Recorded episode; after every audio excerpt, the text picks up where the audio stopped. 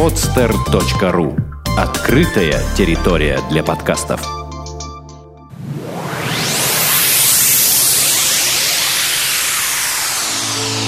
Подкаст о людях. За чашкой чая.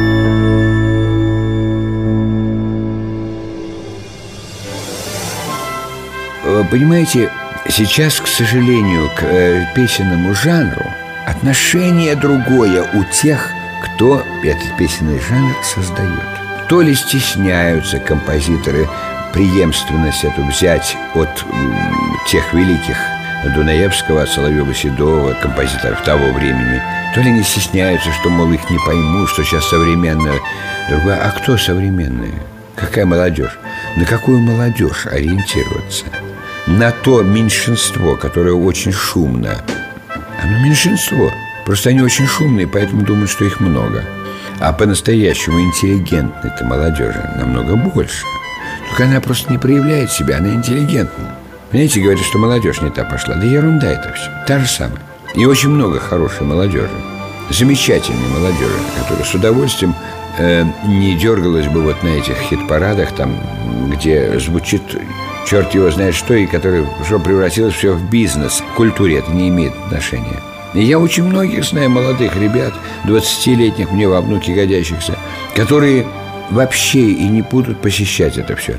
А если посмотреть, да ну полный стадион народу. А что, стадион это что, вся страна, что ли? Это всего на всю стадион один. Ну, туда идут, понимаешь, ну и там выпьют, и все, потом побуянят, потом друг другу морды набьют. Но опять-таки не вся же страна друг другу морды-то бьет. А давайте посмотрим на тех, кто не бьет. Их же много. Их же много этих умниц и умников настоящих, которые поступают блистательно в МГУ и в, во всякие вузы. И вот когда мы смотрим передачи, где они проявляют себя, их очень много.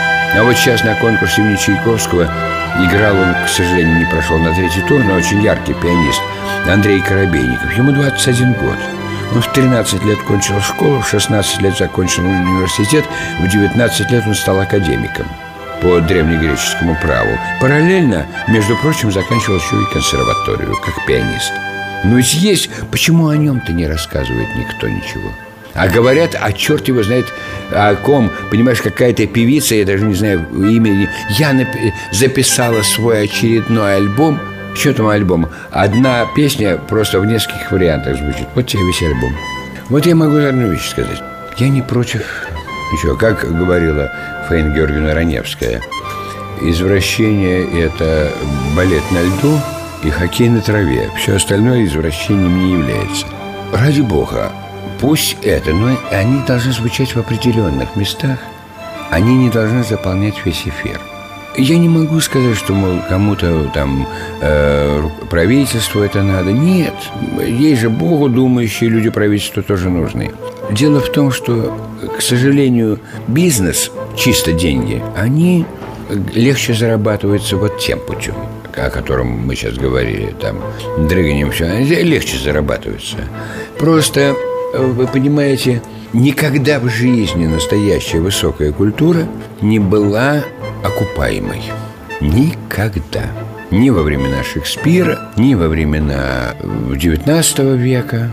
Всегда, например, театры, э, вот такие высокого искусства, театры и оперные и все прочее, содержалось э, царской казной или там государством, или какими-то меценатами, но она не была возможной, так сказать, чтобы ее можно окупить. Но представьте себе, вы можете себе представить, сколько стоит, чтобы каждый вечер поднять занавес в Большом театре.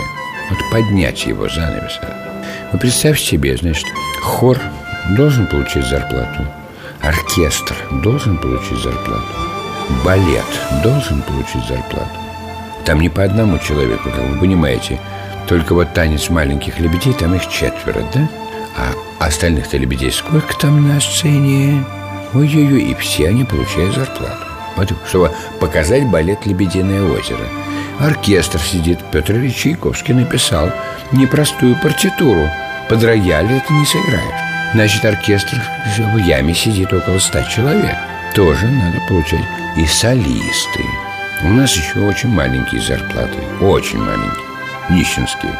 Не, не может быть такого, чтобы солист Большого театра который, или солистка Большого театра, которая танцует одет, чтобы она получала там 12 тысяч рублей. Не должно быть такого. Она должна была получать, знаю, 12 тысяч долларов за один спектакль свой. Предположим, этого не будет. Это в России так было и так есть, и так будет. Видимо, всегда у нас не оценивают это. А вы можете себе представить, если в Большой театр на спектакль будет стоить билет 5 тысяч рублей, как часто он будет собирать аншлаг? Нет, не будет. Это искусство всегда было элитным, и оно всегда останется им. Это никуда не денешься от этого. Значит, его должно поддерживать государство или какие-то, не знаю, олигархи, там кто угодно, но оно должно быть. Потому что это то, что у нас является нашим национальным достоянием. Вот это искусство.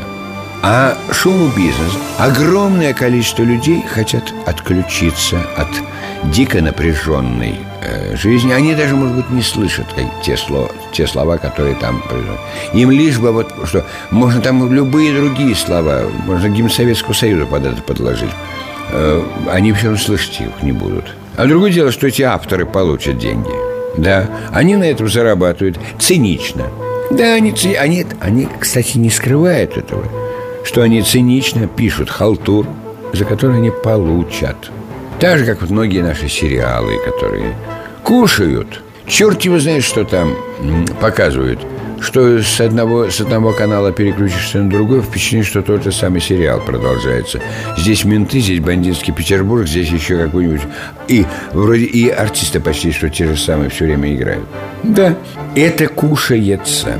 А извините, вот умер Ингер, Ингер Бергман, величайший режиссер – а вы дайте сейчас по телевизору «Земляничную поляну». 80% переключаться на сериал. И нельзя судить за это людей. Не потому, что они плохо воспитаны, а просто каждому искусству свое место. На земляничную поляну надо идти в кинотеатр. Надо на нее настроиться. Понимаешь, нельзя пить чай за столом, разговаривать с кем-нибудь о чем-нибудь и одновременно слушать пиковую даму. Я, например, против того, чтобы пиковую даму Просто показывали по телевизору так вот По той причине, что у нас телевизор вот пришел в дом, да? Я все равно приду попить чай Во время сериала этого Хоть попьешь чай, хоть не попьешь чай Можно что угодно делать Потому что там ничего особенного не изменится Ну, вот, а, убили, кого там убили?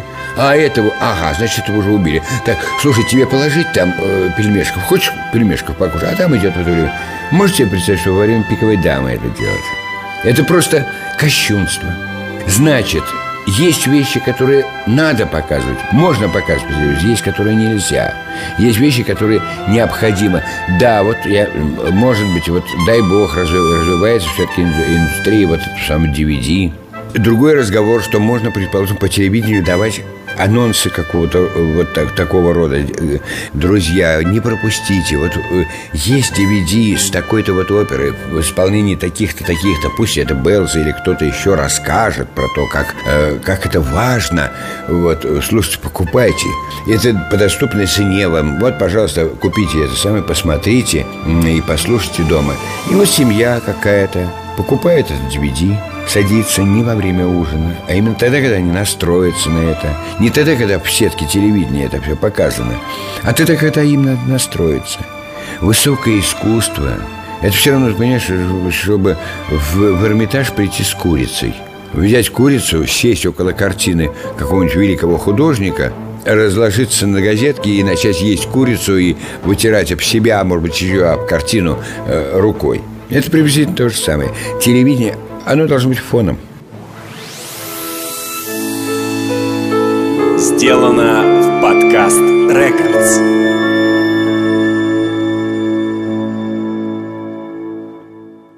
Скачать другие выпуски подкаста вы можете на podster.ru